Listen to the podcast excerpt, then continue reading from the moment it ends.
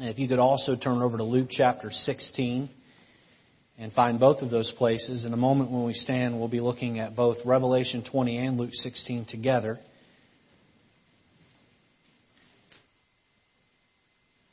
I was sharing with uh, Brother George earlier this morning that I'm not a person that struggles with falling asleep. I'm one of those guys, I'm usually out within 30 seconds to two minutes when my head hits the pillow. I go hard all day, and then when it's time to crash, I crash hard. Uh, probably about five nights a year on average, I struggle with getting to sleep. And last night was one of those nights. I think in part because I knew what I was going to be preaching this morning. Um, this will be the most sobering sermon I have ever preached in my life. This is not a topic that I take lightly. Um, this is a topic that's neglected by most preachers.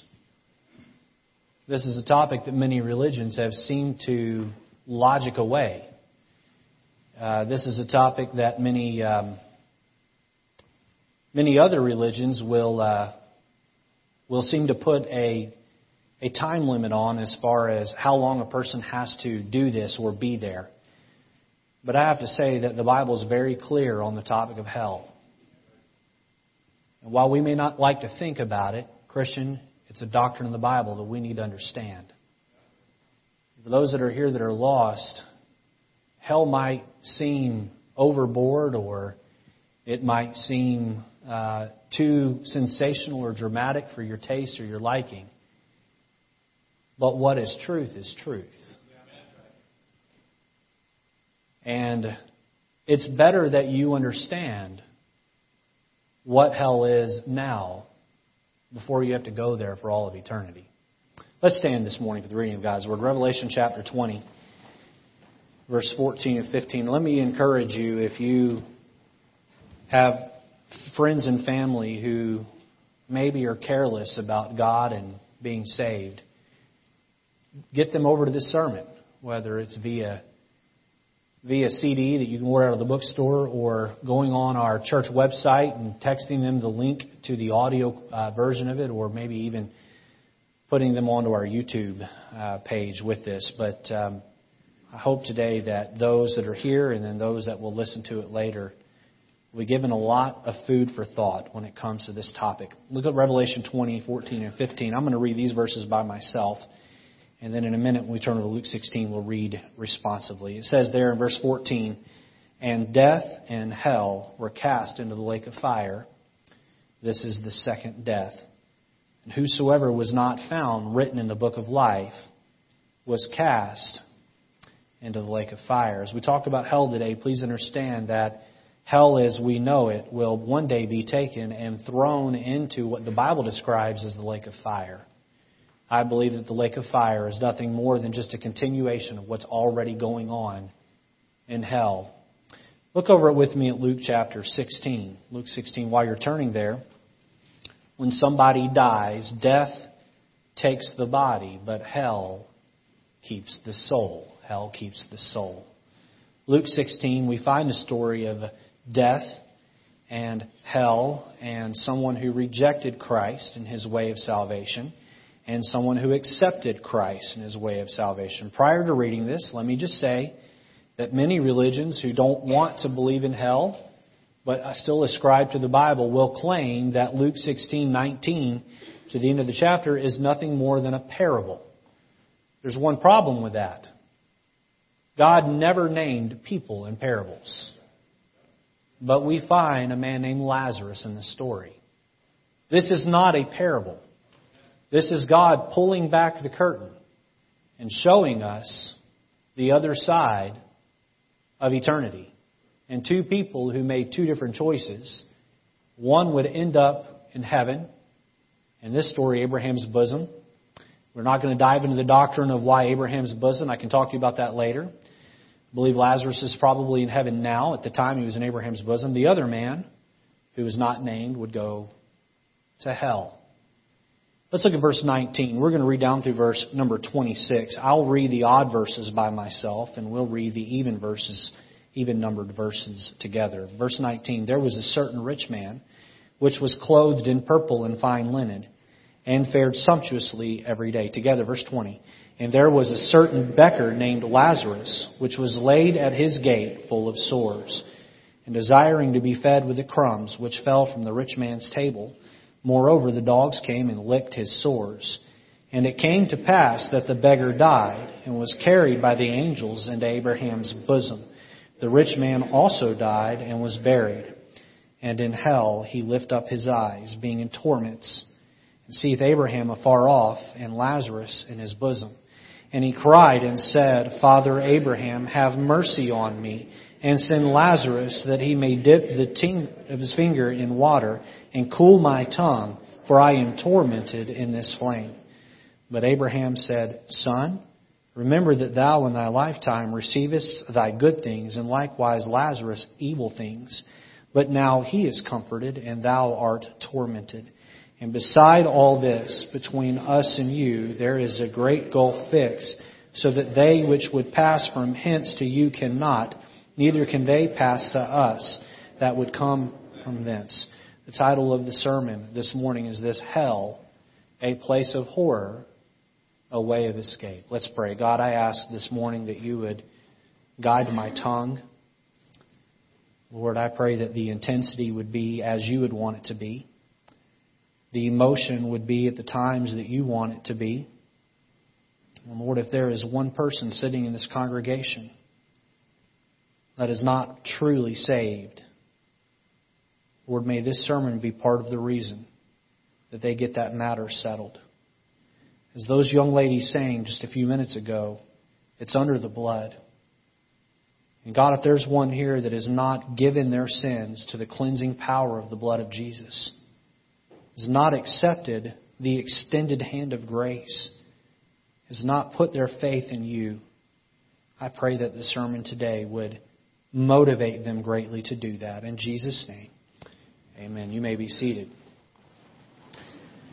Last week's sermon out of Revelation, we talked about uh, the millennial reign of Christ. Jesus Christ will come here after the Battle of Armageddon. He will set up his kingdom. He will rule from Jerusalem off the throne of David in the new temple, and he will remove the sin curse from the earth. There will still be sinners on the earth, but the earth will not be plagued by a sin nature. Thorns and thistles will not grow out of the ground. Uh, lions will not eat lambs. In fact, the two will snuggle up and sleep together. It will be a much, much different world. That will be the last uh, dispensation or era in Scripture for this planet Earth that will last a thousand years. At the end of the thousand years, Satan is going to be released out of hell. And all of those that are only following Christ uh, as leader of the world, political leader of the world, spiritually of the world, those that are following him for the wrong reasons, they will, uh, they will leave and follow Satan in his deception. They will march toward Jerusalem uh, to try to overtake Christ. Fire will fall out of heaven and will uh, uh, incinerate or cremate those of that army, God will take Satan, bind him up, and throw him into the lake of fire forever and ever, where he will live and never plague mankind with his sin ever again. After this occurs, uh, we go to heaven and we find God sitting on a great white throne where the citizens of humanity will stand before God Books will be opened. The Bible will be one of those books that will be opened. There will be a book for each person with every sin they've ever committed. You won't have a defense attorney because the proof will be so strong against you. The only thing to do will be to plead guilty. Just as a just judge sends a guilty criminal to jail, a just God will send guilty sinners to live in the lake of fire or in hell. You see, there are those today that walk this earth and they blaspheme God. I, I find it interesting that people who claim to be atheists take God's name in vain more than anybody else. Why do you curse someone that you don't even believe exists? One day, though, every knee will bow. Every knee. Philippians chapter 2 tells us about this. Verse 9 through 11. Let me read it for you. Listen closely. Wherefore God also hath highly exalted him, or hath highly exalted Jesus, and given him a name which is above every name, that at the name of Jesus every knee should bow. That's every God fearing man, that's every atheist. Of things in heaven, and things in earth, and things under the earth. Well, what is under the earth? Hell is under the earth. Even those that have already gone to hell in their defiance of God and His saving grace, even they will bow their knee to Jesus before they leave that great white throne judgment. Verse 11 says, And that every tongue should confess that Jesus Christ is Lord of the glory of God the Father. You see, each person will come before God, they will bow the knee. They will confess with their mouth, Jesus, you are Lord as they're drug away to their eternal punishment. Now, for the last two months, we have studied this book, the book of Revelation. And we have all, uh, we have been able to draw one simple conclusion from the book. Here it is. Those who exclusively trust Christ, they go to heaven. And those who egotistically reject Christ, they go to hell. There is no middle ground. There is no purgatory. Purgatory can't be found in the Bible. Purgatory is a made up Catholic doctrine that does not exist. My friend, you either going to accept Christ by faith and go to heaven or you're going to reject Christ and His gift of salvation and God will punish you in hell. So what exactly are these two locations, heaven and hell? If all mankind is going to spend billions and trillions of years in either heaven or hell, then don't you think that we should know as much as we can about these two places? Now, some religions, such as the Jehovah's Witness cult, have rewritten the Bible and dismiss the doctrine of hell. Other religions, such as Catholicism and others, teach that one uh, can limit his or her time there and eventually make their way into purgatory and then make their way into heaven. And I've got to say, these teachings are absolutely 100% false. For those that want to deny that hell is even real, then you have to explain to me why the word hell is found in the Bible 54 times in 66 books. Now I'm going to put some uh, uh, some root words here, Hebrew and Greek words for you up on the screen, and I'm going to tell you what they mean in their root. That word, uh, there's three words for hell in the Bible. The first one is the word Sheol, Sheol, and that means the underworld. This is the only word used in the Old Testament for hell. Sometimes the word Sheol is translated the grave. Sometimes it's translated hell. What it's translated hell, sometimes it's referring to the underworld, the place where the saints would go prior to heaven being ready, and it is a reference to paradise or Abraham's bosom. At other times, hell in the Old Testament is a reference to the place of eternal punishment, a place of fire. And so you have to know that in the context of the word Sheol, sometimes it's referring to an eternal pit of punishment. Other times it's referring to a holding place where saints would wait for heaven to be ready, or it was simply a reference to a body going into the grave. But however, in the New Testament, the word hell would be much more specific. In the Greek New Testament, we find two words for hell. One word is Hades. Hades. And that word Hades means world of the dead. World of the dead. In almost every single case that you find the word Hades in the New Testament, it is talking about the place of torment, the place of fire and brimstone. The other word you find used for hell is the word Gehenna. Gehenna. And that word Gehenna means a place of punishment for the dead, a place of punishment for the dead. It was a very descriptive word to those that lived in and around Jerusalem. You see, uh, the word, the Greek word came from a Hebrew phrase, phrase rather, meaning the valley of Hinnom. Now, if you lived in Jerusalem, you knew all about the valley of Hinnom because the valley of Hinnom was a ravine that ran along the south side of Jerusalem where the rubbish from the city was constantly being burned constantly being burned. So to look down at the valley of Hinnom, you saw constant uh, trash heap and fire, and that was how they would dispose of the trash back then. It would be collected and drugged to the south side of town where it would burn in a ravine. And Jesus would use that word Gehenna and talk about hell fire, hell fire. And so it was a very descriptive type word. Jesus talked a whole lot more about hell during his lifetime than he would talk about heaven. The people that want to dismiss hell have to do a lot of explaining as to why Jesus warned the people about going there. Someone may ask, well then why did God even create hell? Why did He do that?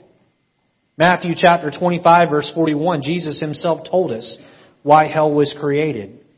It says there, Then shall He say also unto them on the left hand, Depart from me, ye cursed, into everlasting fire. Then it says this, prepared for the devil and his angels. Prepared for the devil and his angels. Psalm chapter 8 tells us that God made man a little lower than the angels. Angels are uh, superior in their creation to humanity, so hell had to be made hot. Hell had to be made horrible. Hell had to made, uh, be made in a way where even the angels would be punished uh, in, in, in, uh, in great horror. And so God created hell for the devil and his angels because they rebelled before humanity rebelled. But God nonetheless will send humans that that reject him there just the same as the angels turned demons and their leader, uh, Satan. Now let me say this, to know God is to know peace. Where there is no God, there is no peace. Can I tell you what the lake of fire is going to actually be? It's going to be the absence of everything that is good about God. You see, God is comfort. Hell is torture. God is rest and peace. Hell is depression and anxiety. Everything, every attribute that God will bring to heaven will be the exact opposite in hell. God is trying to tell the world that if you choose me, if you choose me, if you choose my way, if you choose my son, I will give you eternal splendor and rest. If you reject me, then you will suffer in a place where evil is played out to its fullest end for all of eternity. I believe that God wants not one man, not one woman to go to hell. But Sin has cursed our souls. Sin has set us on a crash course with eternity.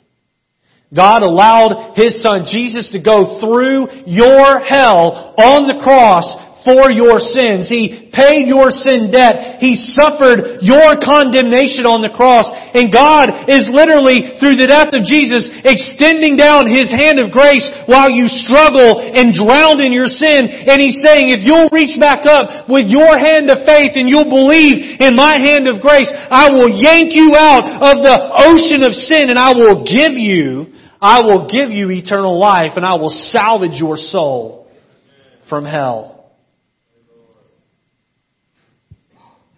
To those of you that use the word hell loosely in your language, those of you that talk about going to hell and having a drinking party with your buddies, let me just tell you this morning, hell is no joke. Hell is imminent for the lost.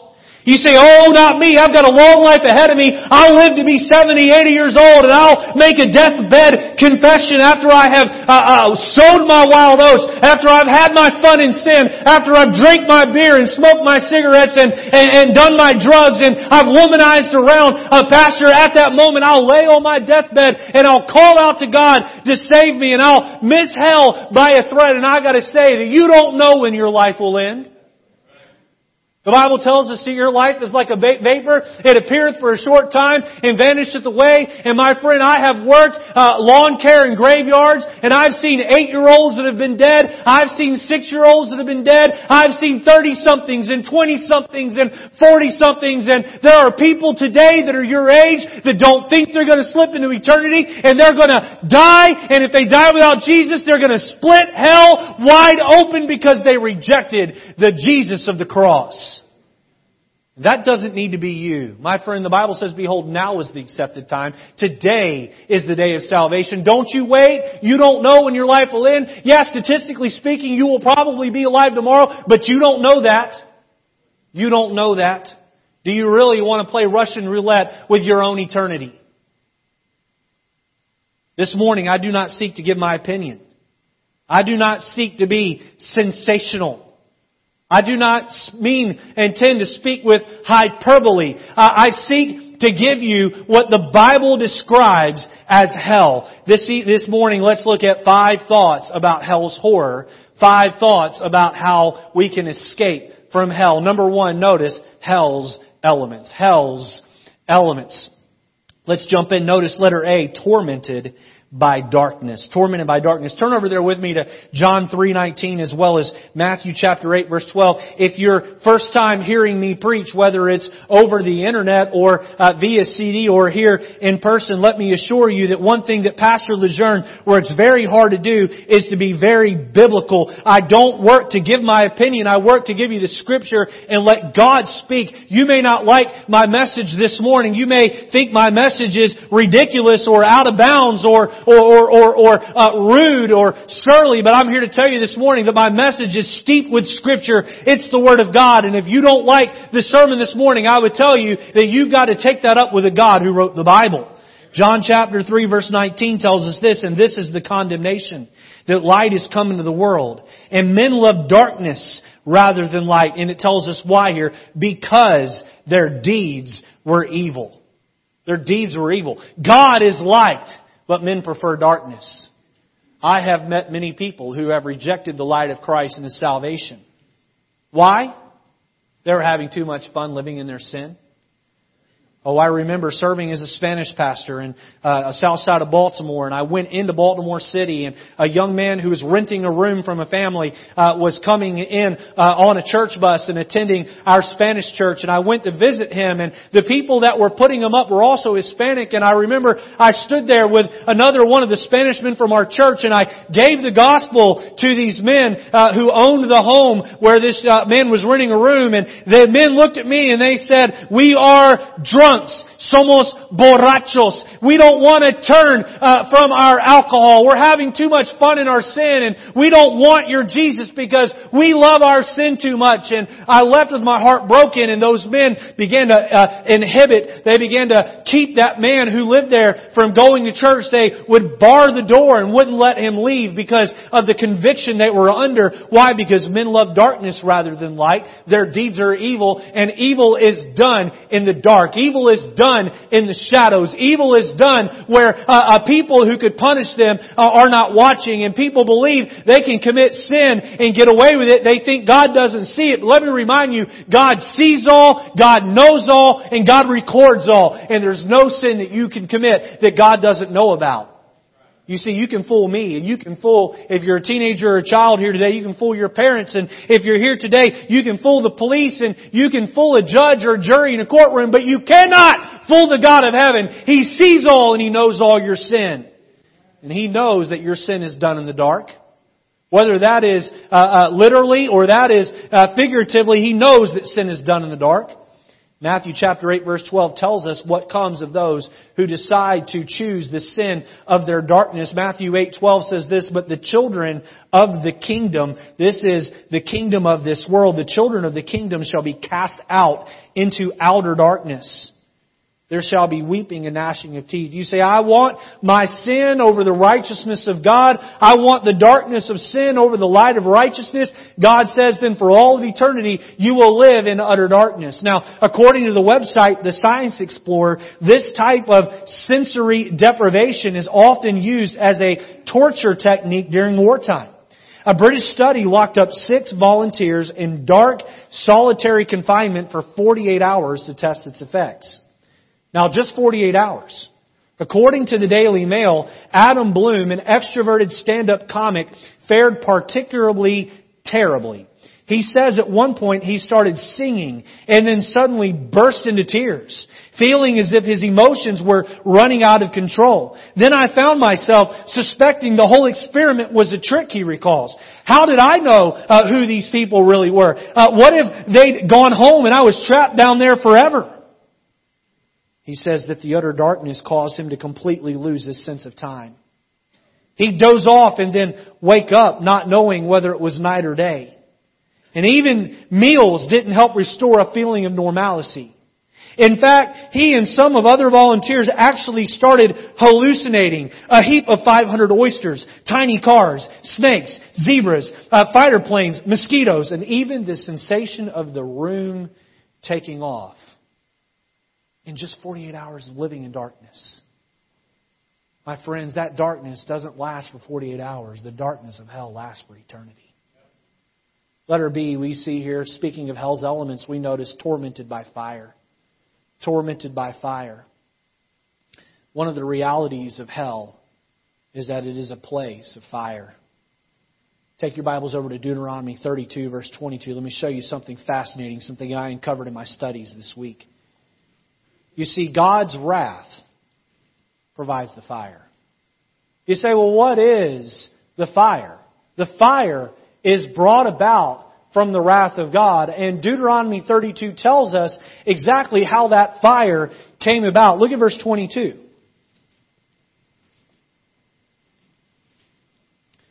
For a fire is kindled in mine anger, God says, and shall burn unto the lowest hell, and shall consume the earth with her increase, and set on fire the foundations of the mountains.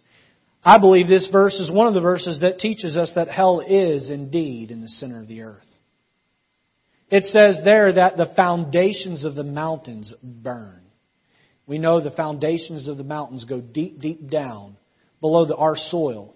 And the fire is kindled in mine anger. What what started the flame of hell? That very first sin in the Garden of Eden where Adam and Eve chose sin over God. You say, hell is too extreme for me. And I'm here to tell you that you're looking at it through the wrong perspective. You need to look at it from God's perspective. Hell is not overkill for our sin. Hell is a sign of just how much God hates sin.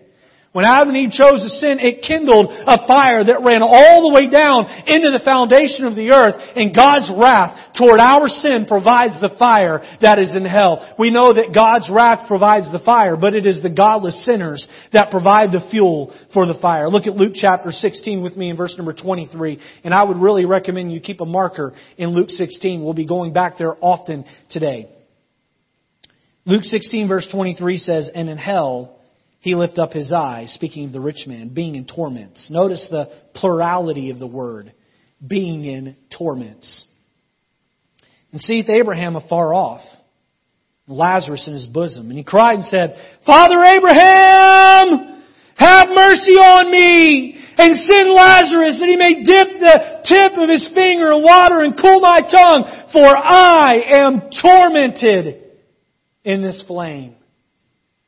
Some of you that are uh, logical thinkers that know science, you're beginning to ask yourself and question if hell is a place of fire, then how can hell also be a place of darkness? And that is an excellent question to consider. Brother Mike, if you could get me a bottle of water, I would appreciate that. You see, uh, most flames that we are used to seeing are orange. Some of you have a gas stove and you know those flames to be blue. You see, the fuel determines the color of the fire. They have experimented in many laboratories. They've made all kinds of different colors of flames by changing the fuel source. The closest they've been able to come to a black flame is by using a gas called methanol. And it burns a darker color, but it is still not totally black. You say, well, Pastor, if they've never been able to create, thank you very much, if they've never been able to create, create a black flame, then how in the world will hell be utter blackness? And I have to tell you, it is because of the source of the fuel that will burn. You see, mankind will have chosen darkness over God's light. That's why they're there. They've chosen, they've chosen darkness over God's light in their sin. And they, along with the devil and his fallen angels, will be the source that burns. Hell's flame will be pitch black because what burns will be that of utter sin and wickedness and God compares that to an utter darkness and utter blackness and the fuel that burns will be the souls of those who have rejected God. I remember as a small boy, one of my earliest memories walking up to a hot stove, seeing the red glow of the electric flame, not knowing what it would do, reaching my little curious hand up there, feeling the back of my mother's hand on my hand. Don't touch. But you know me. I waited till my mother's back was turned. And I reached up. And the next thing you heard was screaming and crying. We've all been burned.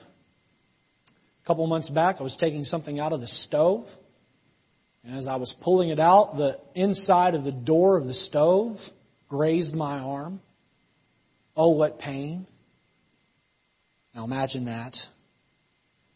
Turned up hotter. All over your body. For all of eternity. Say, Pastor, that's not fair. How can God do that to someone? And I say to you that if you choose to reject the Son of God who gave His life for you on the cross, then that's exactly what one deserves. God says to you, I'm extending my hand for you. Will you accept? And some look up at God and say, no way, no how. And God says, okay, hell has been prepared for the devil and his angels. You will go there. I hasten, letter C, tormented by thirst. Look at Luke 16, verse 24.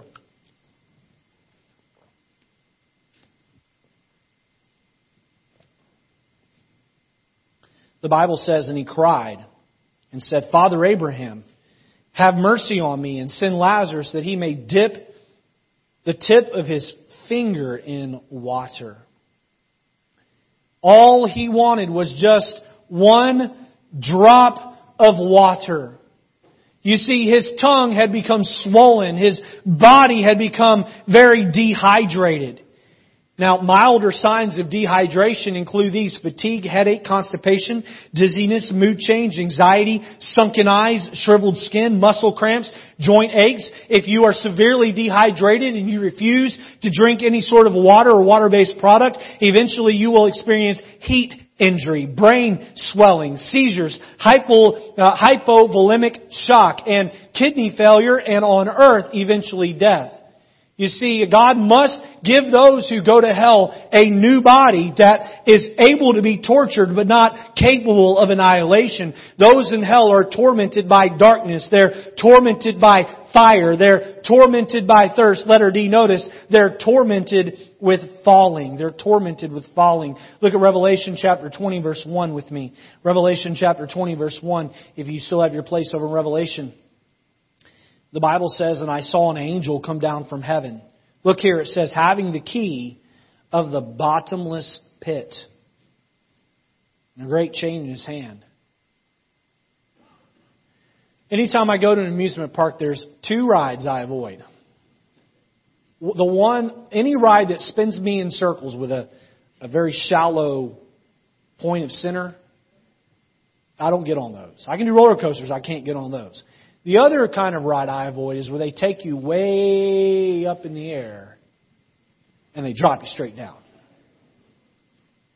Now, even when I was a teenager, I didn't like that. Okay? How many of you could do that when you were a teenager? Not so much now. All right?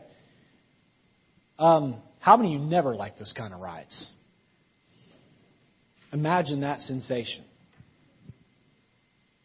forever while you're on fire. While you're in darkness. You say, hold, hold, hold on, Pastor. Scientifically, how is this possible?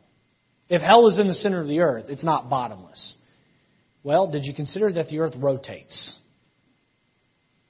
And so, about the time you're getting near the bottom, you've been rotated back to the top. Over and over and over and over again. One day, God will take hell and throw it in the lake of fire that will probably fall through some sort of space somewhere forever and ever and ever. Hell is a place that is tormented by darkness, tormented by fire, tormented by thirst, tormented with falling. If that's not bad enough, hell is a place that is tormented by animals. Turn over to Mark chapter 9 in your Bibles. Mark chapter 9 and look at verse 43 again. These are the very words of Jesus Christ himself. Mark chapter 9 verse 43. Jesus is using some extremes here, some sort of conjecture or hyperbole, talking about uh, those things that can offend us or keep us from eternal life, and that we're better off uh, cutting off or amputating body parts that uh, would uh, send us to hell, uh, we're better off uh, uh, amputating those and getting to heaven than we are keeping them and going to hell. And if someone is rejecting Christ because their hands are getting in the way, or their feet are getting in the way, or their eyeball is getting in the way, it's better that you remove those body parts and go to heaven uh, uh, and trust Christ to go to heaven than it is to keep them and go to hell. Look at verse 43. And if thy hand offend thee, cut it off. It is better for thee to enter into life maimed than having two hands to go into hell. And look here, into the fire that never shall be quenched. Look at verse 44. Where there worm dieth not. Worm dieth not. And the fire is not quenched. Look down at verse number 46. For sake of emphasis, where there worm dieth not, and the fire is not quenched. Verse 48 where their worm dieth not, and the fire is not quenched. I was curious of that word worm, so I looked it up in its root form to see what it meant. Can I tell you what it means? It means worm. Then I begin to think about a dead body. How that it decomposes. And how that maggots and worms are drawn to that body. Now, I'm not attempting to gross anyone out. I'm just tem- attempting to paint a very realistic picture. You see, there are worms in hell that crawl in and out of ear holes, mouths, for all of eternity. Um, by the way, Jesus was reminding everyone in these verses of Isaiah's prophecy back in chapter 66 and verse 24, where Isaiah said this, And they shall go forth and look upon the carcasses of the men that have transgressed against me. For their worm shall not die, neither shall their fire be quenched, and they shall be an abhorring unto all flesh. You see, there are worms in hell that pick at the flesh of those that are being burned. Revelation chapter 9, we won't take the time to read it for sake of time this morning, but Revelation chapter 9 describes some locusts that are let out of the pit of hell. We covered these in a sermon earlier in the series, but these locusts are fierce and the bottomless pit will be open. A smoke will arise from the furnace. Uh, these locusts will appear from the smoke and they have uh, scorpion type tails. They uh, they're they're fierce uh, described fiercely and they will torment men. The Bible says for five months they won't be you won't be able to kill them. Now this just gives us a small picture of what people experience in hell all the time. These creatures that make the hair on the back of my neck stand up, when I read about them in Revelation chapter 9, these are in hell all the time and they were specifically created to torment the residents of hell. You see, hell is a place that is tormented by darkness, by fire, by thirst, with falling, and they are. A, uh, it is a place where there is torment by hell's animals. We've looked at hell's elements. Number two, notice hell's emotions. Hell's emotions. You see, uh, Galatians 5 gives us the emotions of God in the form of the Spirit. Galatians 5, 22 and 23 tell us that the emotions that God wants to give you are love, joy, peace, long suffering, gentleness, goodness, faith, meekness, and temperance. If God is all of those things and hell is in essence the absence of God, then we can draw some conclusions about the emotions of hell. You see, if God is love, then hell is filled with hatred. If God is joy, then hell is filled with misery. If God is peace, then hell is filled with strife. If God is long suffering, then hell is filled with impatience. If God is gentle, then hell is abusive. If God is goodness, then hell is cruelty. If God is faith, then hell is the end result of a refusal to trust in God's Son as your only way to heaven. If God is meek, then hell is uh, the fire that boldly and rudely rages. If God is temperate, then hell lacks all self-control. You see, there is no such thing as darkness. Darkness is rather the absence of light. And the Bible tells us that God is light, and since God will not be there, hell will be that of darkness. Hell is a place of punishment for those who do evil. They will be punished in the absence of God. Now, Jesus told us exactly what the mood is in hell. I'd like everybody that has a Bible this morning, please turn over to Matthew chapter 22 and verse 13. I want you to see what I'm about to show you. Matthew chapter 22 and verse 13.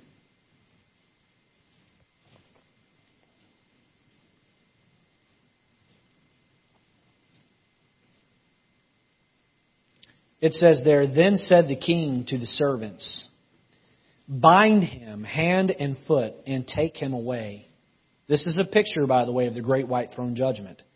And cast him into outer darkness. Look here. There shall be, notice the emotion, weeping and gnashing of teeth. Weeping and gnashing of teeth. Hmm. Now the gnashing of teeth part I get. Um, I had gallbladder stones some time back. And uh, it took me about five or six hours from the start of it to get to the hospital. I've never been in that much pain in my life. Never. And I was gnashing my teeth.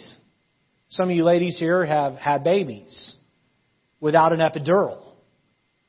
I, I deeply respect you. I don't know how you do it. You've heard it said if men had to have the babies, the world would already be extinct of humans. I, I really don't know how you do it. Some of you women that had an epidural, you don't know how they do it. you gnashed your teeth probably. I understand the gnashing of teeth in hell. I understand the wailing as described in other verses.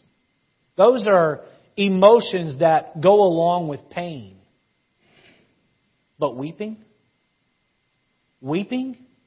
You see, that word weeping seems sort of out of place, doesn't it? That word weeping means this it means to be heartbroken, to cry passionately due to great loss. It means this to be disheartened. To be disheartened. Why are people weeping? Can I tell you why? Because of all of their missed opportunities on earth to get saved. Luke chapter 9, rather, Luke chapter 16, verse 25 says this But Abraham said, Son, remember that thou in thy lifetime receivest thy good things, and likewise Lazarus evil things, but now he is comforted, and thou art tormented. Uh, uh, uh, the, the, the rich man cries out, send Lazarus to dip his finger in water and cool my tongue. I'm tormented in this flame. And Abraham looks back at him and says, hey, you had your chance to have faith. You had your chance to believe. You had your chance to accept uh, the gift of Christ. And I'm left to wonder if Lazarus, while he walked the earth, did not try to tell the rich man about how to get to heaven. If he did not try to witness to him, if he did not say, I know that there's a way for you to not only be rich on earth, but to be rich in heaven. And that rich man looked down at poor Lazarus, who was a beggar, and said, you are a filth, you are unsuccessful, you are a, a shame of society, I don't want to have anything to do with anything you think. That man was tormented because he rejected. And that man is still today, that rich man is still today tormented by the very thought of every time Lazarus tried to witness to him. I remember one day I went out door hanging for Easter Sunday in Maryland. We went to put a door hanger on a man's door and as we left it on the door, we walked away and the man was in his backyard cutting the grass. He came running around the corner and he said, did you just leave some religious material on my door? And, and, and the man that put it there said, well yes I did. He said, take it off and never come back. We went up and we took it off his door and as we were walking to the next door I looked at the man and the man was crying. And he said, one day if that man dies in a sin, as he falls to the flame, he's going to remember the time the gospel was left on his door. And he told it to be taken away. Oh, many times I have gone and knocked on doors and confronted people about their souls, only to be told to go away, to leave them alone, that they were good, that they didn't have time, that they had other things to attend to. And God one day is going to remind them of the time somebody came along their path and tried to offer them the good news of salvation, and they simply looked that person in the eye and say, I don't want to have anything to do with it, whether they were polite or not. And God's going to remind them for all of eternity about those chances they had. You say, oh, but pastor, what about the people that live on the other side of the world and they're not given a chance at salvation the way we here, are in America. Psalm 19 verse 1 says this, the heavens declare the glory of God. The firmament showeth His handiwork. Psalm 97 verses 6 and 7 continue that thought. It says, the heavens declare His righteousness and all that people, uh, all the people see His glory. Confounded be all they that serve graven images, that boast themselves of idols. Worship Him, all ye gods. You see, we know from a couple accounts in the Bible, both the, uh, the Ethiopian eunuch that Philip reached and Cornelius, who uh, uh, Peter reached, that these two men did not have a gospel preacher anywhere near them. They both lived in countries far away from the truth, but they both took the light that God had given them and they searched for more truth. And as they searched for more truth, God gave them more light. And when they took that light and searched for more truth, God eventually got them the gospel and those men got saved. You see, no man will be without excuse. No matter who you are, no matter where you live, you can walk outside and you can look up at the sky, you can look at the creation and you can say, huh, I wonder who made this, I wonder how I can have a relationship with Him. And God it commands us or tells us in His Word that He will give you that chance. What happens is people look at it and they say, oh, I don't want to believe in eternal God, I want to believe in eternal mass energy that exploded in space somewhere. And God says, okay, you're on your way down the path that leads to destruction and hell. You see, no one will be without excuse. We are all under the obligation to search out and find the truth that Jesus Christ lived and He died for every mankind. We're told in 2 Peter, God is not willing that any should perish, but that all should come to repentance. Number three, we see hell's eternity. Hell's eternity. Boy, if I could circle back around just for a minute to number two. If you're in this service today or you're hearing this via the internet, please understand if you walk out here and you scoff this sermon or you just shake it off, please understand you're going to fall through hell and you're going to remember you sat and you listened to this sermon and you rejected the truth of Jesus. It will torment you for all of eternity. Just as much as the flames that eat at your body. Don't you dare listen to this truth and reject the saving grace of Jesus. He loves you and He wants to salvage your soul.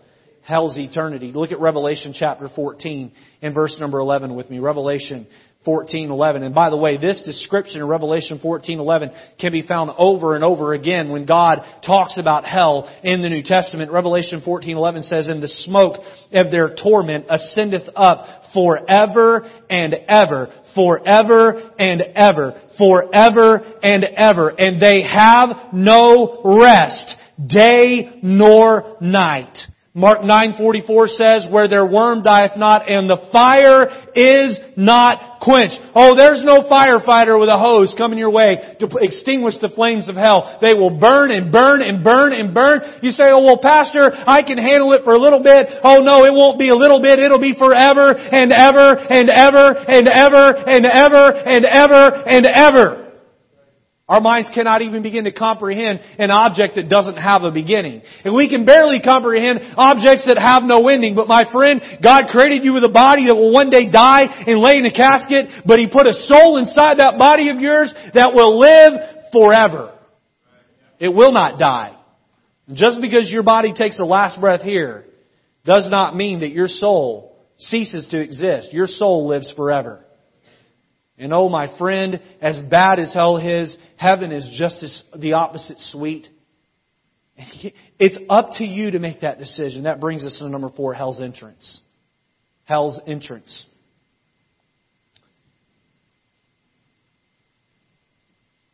I've been asked this question many times. Here it is. Some of you here today might be thinking this very question. Pastor Lejeune, how could a loving God send someone to such an awful place? We've all either been asked that question or thought that question ourselves. Will you please engage with me intellectually just for a minute? Will you listen to me? The premise of the question is wrong. How could God, a loving God, send someone to an awful hell? The premise of the question is wrong. You see, God does not choose to send anybody to hell. You choose to send yourself to hell by rejecting the gift of Jesus for eternal life. Let me draw up an analogy for you. Can everybody look this way? Don't read ahead the passage, okay? Look this way. We'll get to the passage in a minute. If you were sitting on death row for crimes that you had done, and I walked in your jail cell and I said, I'm willing to go into that room and take your lethal injection for you. And you looked at me and said, Nah, I'm good. Or, oh, how can you be so narrow minded to only offer that? Or, I don't believe you. Okay. Okay. I'm extending my grace to go die in your death row and let you back into the, the population. And by the way, you're not just going into the population. You're going to go live like a multi-billionaire would live. And you look at me and say, nope, you're too narrow-minded. Nope. I, I, I don't, I don't think that, uh, uh, I, I want to do that. And then I turn around and walk away and you say to yourself, how could Pastor Lejeune, let me die like this. You are the fool that chose to die yourself. Jesus Christ, He stepped up to the, to the, to, to, to you and He said, I will go through hell on the cross. All you gotta do is believe and I'll give you the gift of eternal life. And some people shake their fist at God and they say, I don't want to do it that way. And you know what you do? You offend a holy God. Now, with that offense in mind, look at Matthew 13, verse 41. The Son of Man shall send forth His angels, and they shall gather out of His kingdom all things, look here, that offend, that offend offend and them which do iniquity and shall cast them into a furnace of fire. Uh, there shall be wailing and gnashing of teeth. Then shall the righteous shine forth as the sun in the kingdom of their Father. Who hath ears to hear, let him hear. Or, hey, if you've got ears to hear, pay attention. The Son of Man is going to have His angels gather all of those that offend. You say, Pastor, what is the entrance point into hell? The entrance point into hell are all of those people that reject the Son of Jesus Christ, the Son of God, Jesus Christ, and His payment, His grace on the cross. Oh, don't listen to this sermon today and look up at Jesus as He died on the cross and rose from the dead and say, nope, I'm good. Or I'm not going to accept that. The Bible's a narrow-minded book. You say, Pastor, people don't say that. Oh, yes, they do. He made the world. He gets to make the rules. And you don't get to mock His rules. He offers for you freely the gift of salvation. He has His hand extended to pull you out of the gutter of your sin. And He says, just believe and receive.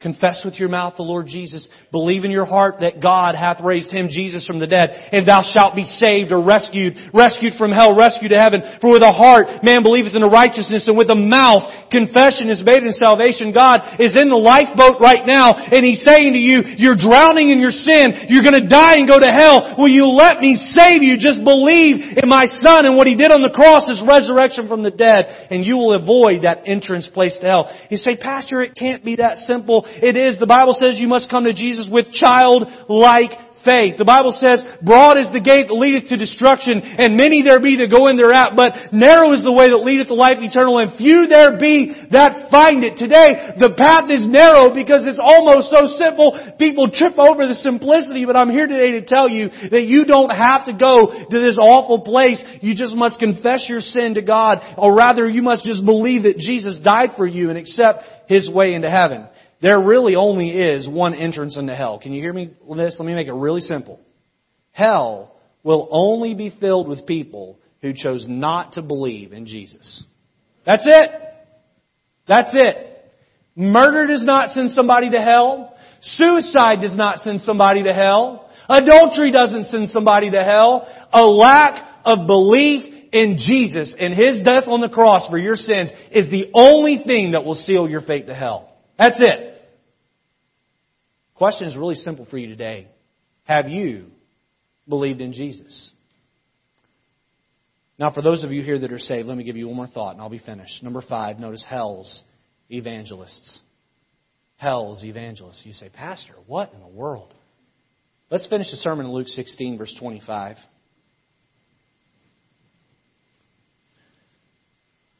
I think one of the big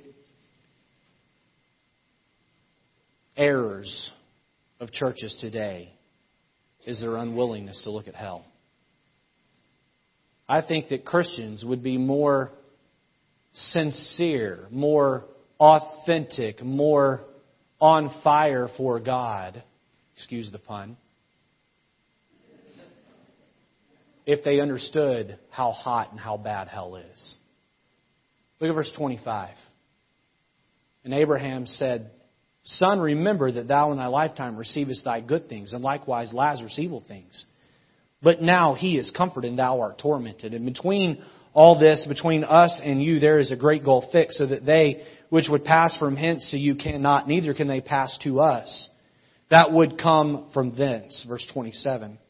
Then he, the rich man, said, I pray thee therefore, I beg you, I pray thee, I plead with you therefore, Father, that thou wouldest send him, uh, Lazarus, to my father's house, for I have five brethren, that he might testify unto them, lest they also come into this place of torment. Abraham saith unto him, They have Moses and the prophets, let them hear them. And he said, Nay, Father Abraham, but if one went unto them from the dead, they will repent. And he said unto him, If they hear not Moses and the prophets, neither will they be persuaded, though one rose from the dead. Uh, this rich man is falling through hell and once he realizes that he cannot be comforted in his torment, his very next request is, would you please let Lazarus come back from the dead? Would you please have Lazarus go to my father's house? I've got five brothers. I do not want them to come here. Somewhere, somewhere in hell, there is a former resident of Stratford Oh, there's a former resident of Shelton, or of Derby, or of Trumbull, or of Milford, or of Bridgeport, or of New Haven, or of Monroe, or of West Haven, or somewhere that lived in Connecticut, and they're crying out, I have family! I love that family! Will somebody please go tell my family about Jesus? I don't want them to come here. If I can let them out of hell for just a moment, they would make a beeline to their family and in their pain, in their torment, they would grab their family by the shirt and they'd say, please trust Jesus. You don't want to come here. You don't want to go there. Please.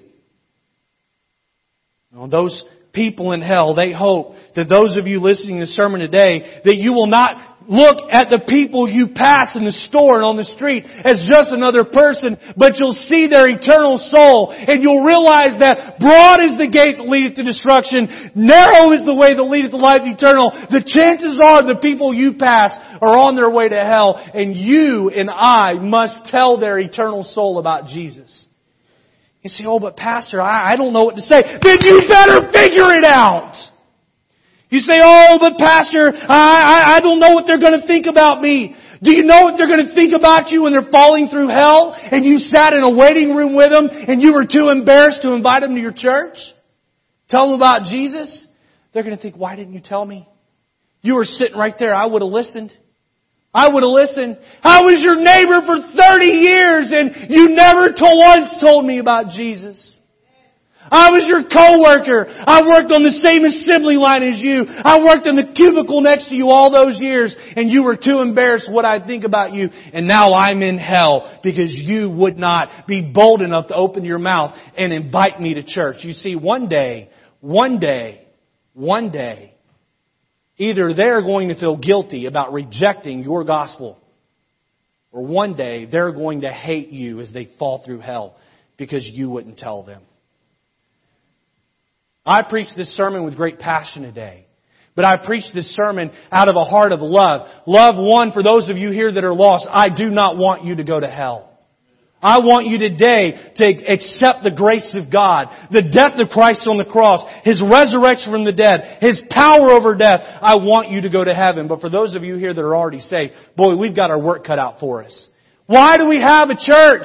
Jesus told Peter, Thou art Peter, upon this rock I will build my church. The gates of hell shall not prevail against it. My friends, we're at war with hell. They're trying to snatch up as many souls as they can, and it's up to us to be the salvation station that keeps them from hell.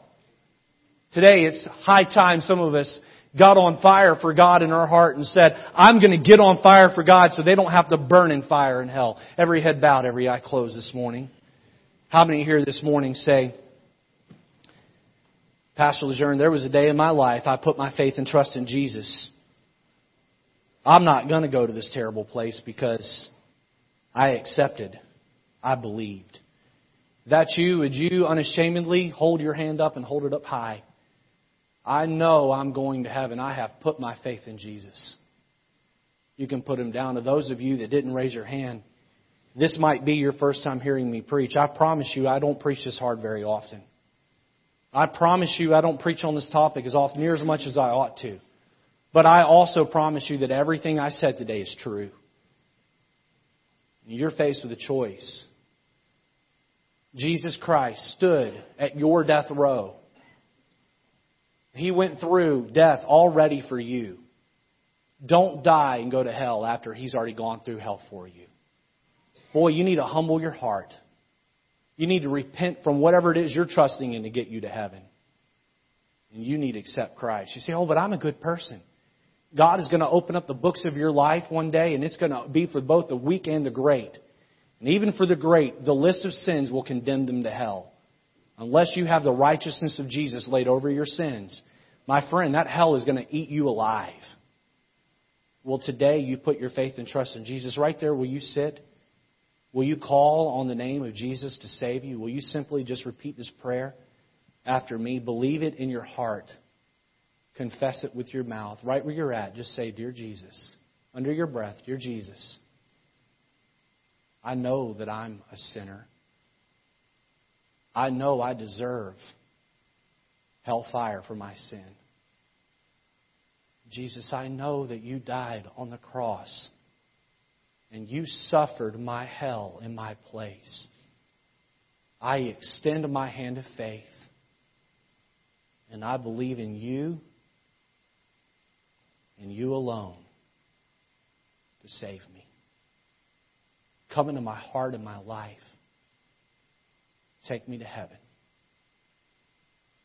In Jesus' name. With our heads bowed and eyes closed, if you prayed that prayer this morning and you meant every word of it from your heart, would you just slip your hand up so I can rejoice with you? Is there one here?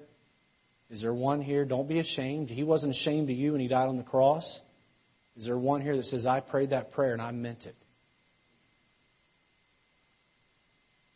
How many here today say, Pastor, I'm afraid that the evangelists of hell that can't get out have a fire for the lost that I honestly just don't have. God, Pastor needs, Pastor God needs to light a fire in my heart to love the lost and warn them about the impending judgment. Tell them about the love and grace of God. Pastor, would you help me to not see people but see their souls? And to be quick to witness, to be quick to invite to church, to be quick to get them to someone who can share, even if I don't know how. If that's you today and you're here, would you slip up your hand? Pastor, please pray for me that I'll have the intensity I ought to have. How many here today say, Pastor, my problems don't seem as bad after listening to that sermon, but I am going through some struggles right now. And I need a loving God to just show himself real to me during this difficult time. If that's you, Did you slip up your hand? In just a moment, Brother Owens is going to stand right down here in front of the Lord's Supper table. He would love to take the Bible and answer any questions that you have that is keeping you from heaven. Before I pray, I want to just say one more thing. I believe that there will be people who sit on the pews of Baptist churches for years that go to hell. Being a Baptist does not save you. Going to a Baptist church does not save you. Are you really going to go to hell because you were afraid of what the church would think about the shell game you've been playing? There's not a single person that ought to stand between you and heaven. Don't you let the opinions of others cause you eternal torment. You're better off walking the aisle today, taking Brother Owens off to the side, or he can get a lady to take a lady off to the side and making the decision to trust Christ. I've known deacons' wives and pastors' wives to get saved. Don't let your prominence or your position or your reputation stand between you and heaven. Oh God, I pray that you would work in our midst during this invitation. Lord, may you break our hearts for the lost. In Jesus' name. Amen. Let's stand to our feet. The piano is playing, the altar is open. How about it today, Christian? Are you as burdened for the lost as you ought to be? If you're here today and you're not saved, you don't know you're going to heaven, what are you waiting for? Do you want the thought of this sermon to torment you for all of eternity? Will you lay your pride to the side and humble your heart and allow the saving grace of Jesus in?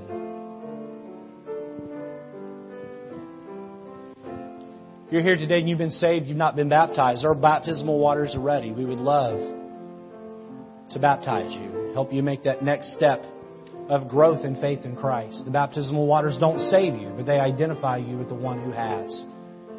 If you've been saved and baptized, or you've not yet joined our church, we'd love to have you be a member of our church. You can come forward and we give you more information on that.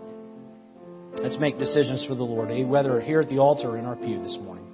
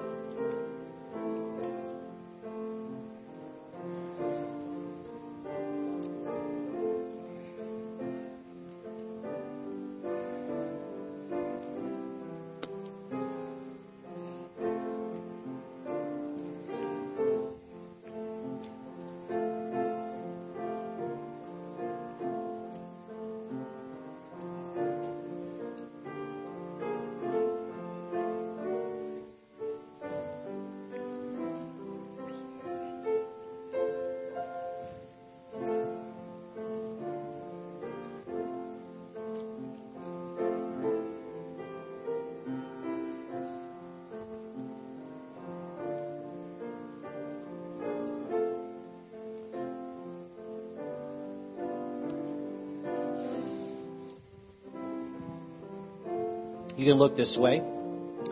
Thank you very much for your attention and service today. Some of you here know people who are think life's just a total joke. They they think life's just one giant party. They have no time for God, truth. Will you share this sermon with them today? Sometimes a sermon like this can rattle a cage, can bring someone around. In Jude, the Bible says, and of some having compassion make a difference, of others saved by fire.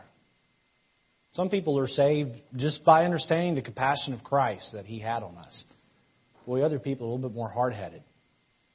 They need to be dangled over hell before they'll get serious about God, and His grace. So share this with someone who is God denying, who is uh, playing games with life. And I hope that will help. Tonight, Brother Mike Syrett will be preaching, one of our deacons, and we're going to be having snow cones after church. It's going to be a lot of fun. Next week, Brother Owens will be preaching, and we'll be having pie after church. And we're asking you to help us provide the pie. Now, no pizza pie, okay? You know, like dessert pie. So there are um, there are sign up sheets in the in the lobby as far as um, what to bring if you didn't sign up in Sunday school. But do that. Get your kids here. They'll enjoy that. You'll enjoy that, and we'll fellowship together. Tonight, 6 o'clock, be back. Brother Syrett's going to preach for us. Looking forward to that. Let's pray, and we'll be dismissed. If you're visiting with us today, thank you so much for being here. Brother Jake Hawley, could you close us in prayer?